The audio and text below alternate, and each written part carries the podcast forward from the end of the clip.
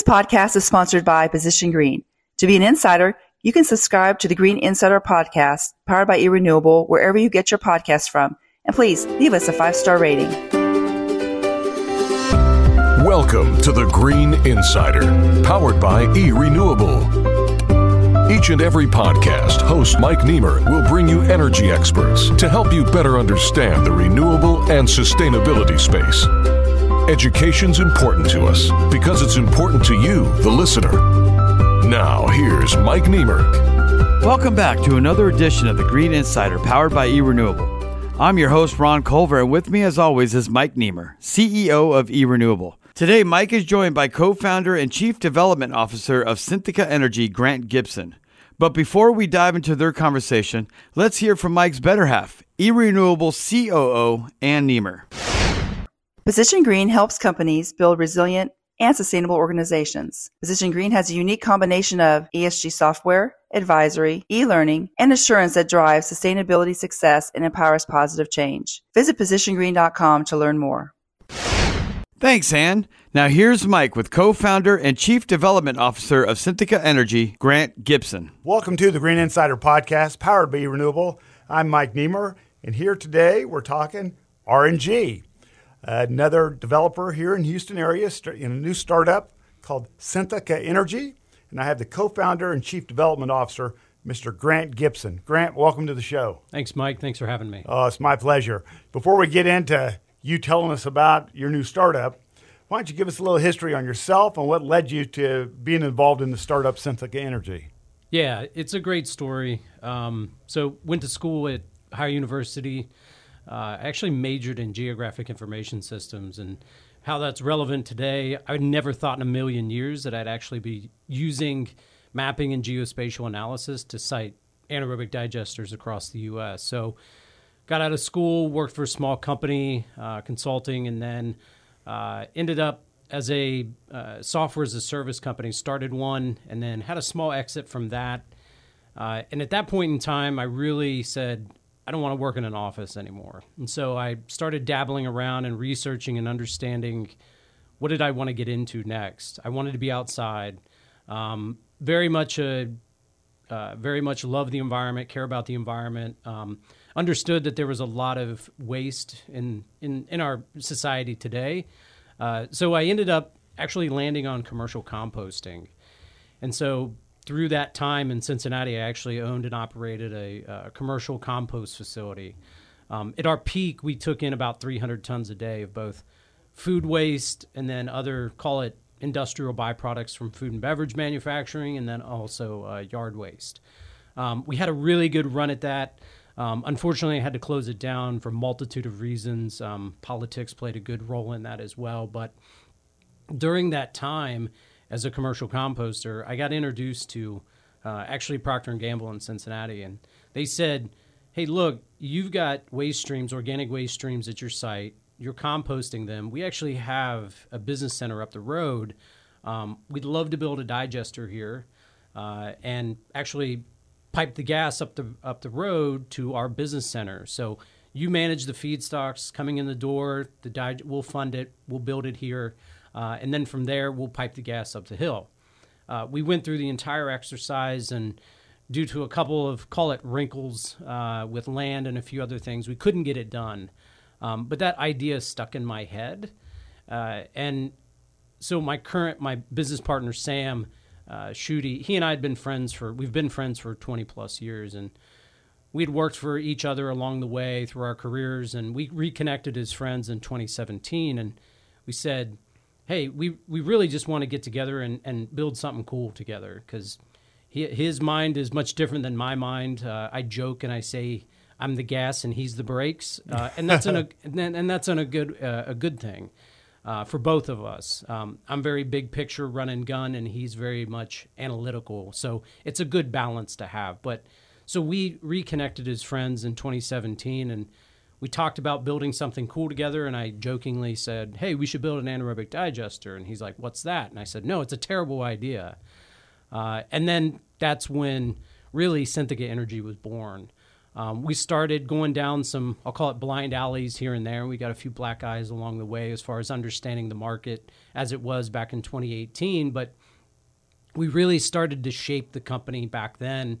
Um, I picked up the phone and called some of my former customers, P&G being one of them, and said, "Hey, look, I'm thinking about getting back into this and building an anaerobic digester. I know there was a lot of interest. Would you be interested in in potentially uh, kind of working alongside us and and and fostering the the build of this company?" And they said absolutely because we we have waste streams in the greater Cincinnati market that we could send you, and so they uh, they've been a they've been a great advocate for us uh, and really stood along our side throughout. Call it from 2018, early 2018, all the way up through uh, when we actually raised the initial seed money to get permitting and engineering completed for Cincinnati, our first facility that's under construction right now.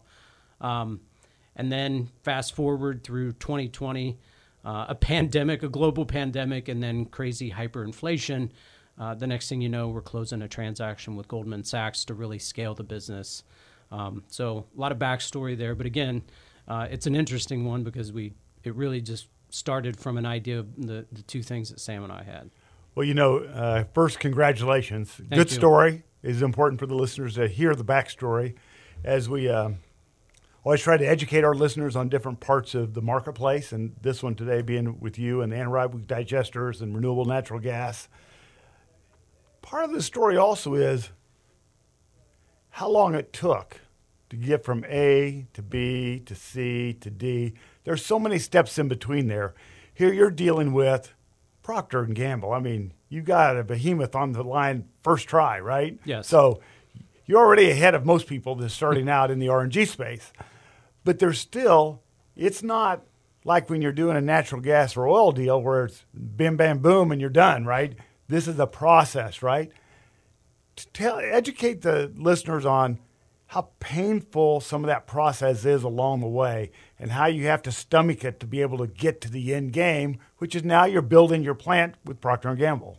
Yeah, so uh, one of the major components of an anaerobic digester um, is an interconnect. So when you produce the renewable natural gas, you have to be able to inject that renewable natural gas into whether it's a, a, a local utilities pipes or even a pipeline company's pipes. So in order to do that, you have to apply for an interconnect.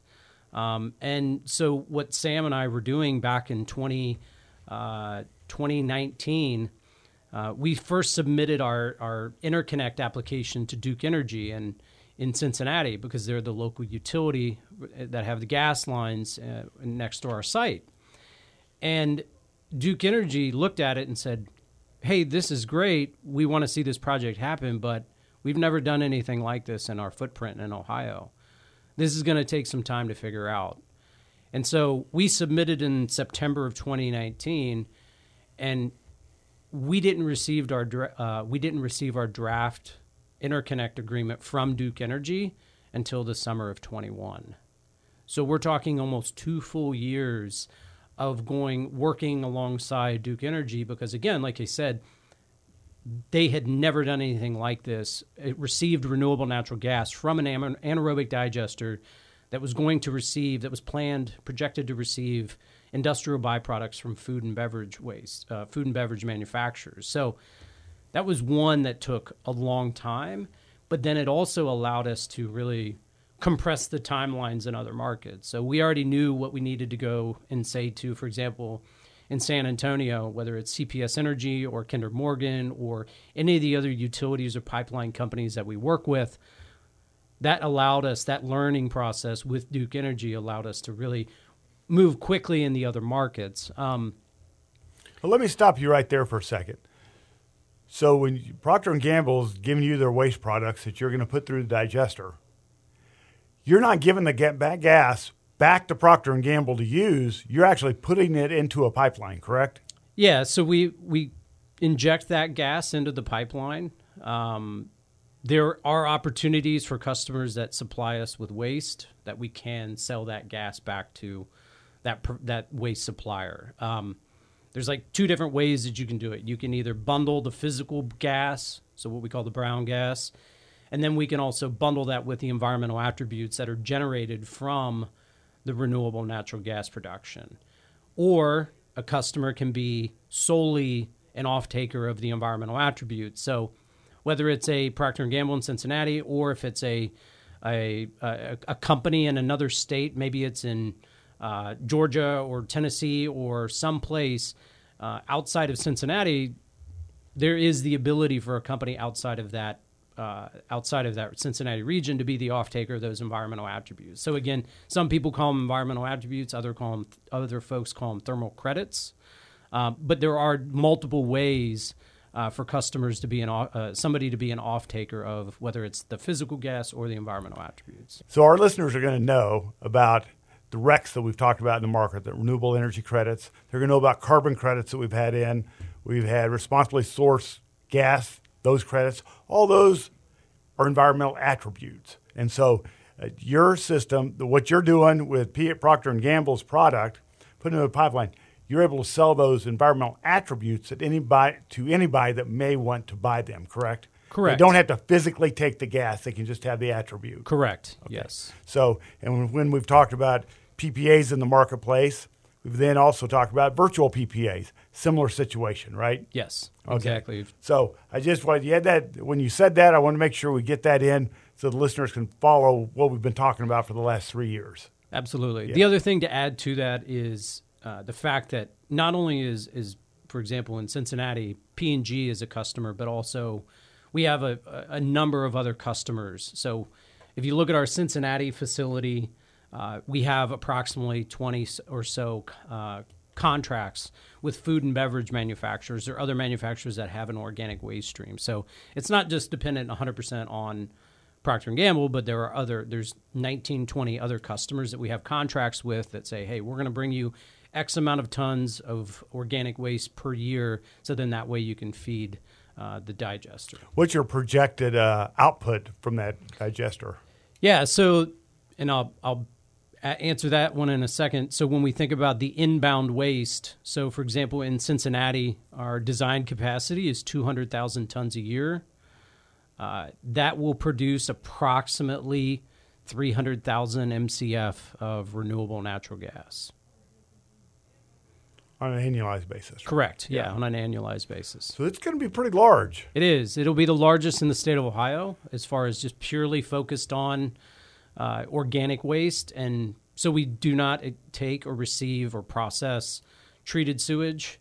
Uh, and we don't take manure. So whether it's cattle or swine, we don't do either of those. So uh, it 100% focused on an, uh, organic waste from food and beverage manufacturers. Well, it, you know, on our shows, we've also talked about the carbon intensity of the feedstock. Your uh, your organic waste that you're using, what carbon intensity range do you expect that to come in at? Yeah, so there's a couple different, um, basically, ways that you can go about that for an anaerobic digester or digesters like we're building. Uh, if we were to send our gas to uh, the low carbon fuel market in California, we would go more towards that carb GREET modeling where We'll probably land, and we're working through that right now with a consultant. We'll probably land maybe in the negative, call it negative 10 to negative 20. So nothing like a, a, a dairy digestion project, CI score wise. But then you also have the European standard, which is ISCC. Uh, will probably actually be slightly positive uh, with ISCC. Um, it's not a bad thing. It's just where we're at when it comes to the modeling. There's different ways that we can work towards reducing both whether we use, and we're doing both, carb GREET modeling or ISCC to where we'll actually be able to, let's say, for example, capture all of the CO2 off of our gas upgrading equipment. And we're looking at that right now. So if we capture all of the CO2 that's removed off the raw biomethane, we can actually drive our CI score way down. Oh, that's a beautiful thing. So, so uh, where do you see yourself as you're coming into 24? We know you're working on Cincinnati. Where do you see yourself taking the company in the next year and then three years from now? What are your kind of growth projections that you're hoping for? Yeah, so right now we're actually uh, we've got permits in hand for Houston. Uh, we actually have uh, we're waiting on a final permit for San Antonio. Um, and then we're also uh, working in Atlanta, Georgia, uh, Lebanon Junction, Kentucky, which is about 30 minutes south of Louisville, and then Norco, Louisiana, which is what 30 minutes, just about 30 minutes west of New Orleans. So we we've got five or five or six projects right now with one under construction. Uh, those other five that I mentioned, uh, we do plan on to break ground uh, at a number of them uh, early to mid next year, uh, to where who knows in the next three to four years we could have four or five built and operating to where then we'll have another three or four under construction right behind that because we also have a market development team that's working in other markets, um, working through whether it's permitting, finding land, going through that process. So we've got we've got a lot of work to do. Well, um, sounds like you're on the right track, but it's not like it was a fast track, was it? Not from 2018 Exactly. to 2022. no, not by any means. But we learned a lot, and we really feel like we shaped the model the way it should be because we we visited Sam and I visited a lot of digesters in multiple markets, and we picked and we picked different parts of what we thought looked successful. And when we looked at the economics of, uh, we picked different parts of the process from a digester in Charlotte. Uh, we went to one in Pennsylvania. I mean, we went to one in Salt Lake City. We went to a number of digesters and said, we think this really works here, and we think this could work here. And so we, I joke and I say we're really, we're really good puzzle masters to where we take all of these complicated pieces of this puzzle and we slowly put them together. And now that we had put that, I'll call it, we haven't completed the puzzle, but it's getting close to where now we're able to look in other markets and as I mentioned earlier, really compress that timeline to where we can build these facilities pretty quick, site and build these facilities pretty quick. So, Well, congratulations. Anything else you want to leave us with? You painted a perfect picture as to the direction you're taking the company. Congratulations. I mean, it sounds like you guys are right on track now. Once you got through that first big hurdle, everything else becomes easy after that, kind of, don't doesn't it? Compar- comparatively speaking. yeah, I'd say easier, but not easy, right? Right, right. but no, I appreciate you having me on, and, and thanks for the time. Well, Grant, it's been my pleasure. Ladies and gentlemen, Mr. Grant Gibson, co founder and chief development officer of Synthica Energy. I'm Mike Niemer. Thank you, as always, for listening to the Green Insider powered by Renewable. Thanks again to Grant Gibson for being a part of the Green Insider podcast. And thank you all for listening. I'm your host, Ron Culver, reminding you that if you are not yet a subscriber to the Green Insider podcast, don't hesitate and become one today from wherever you receive your podcasts. And please leave us a five star rating. This podcast was sponsored by Position Green.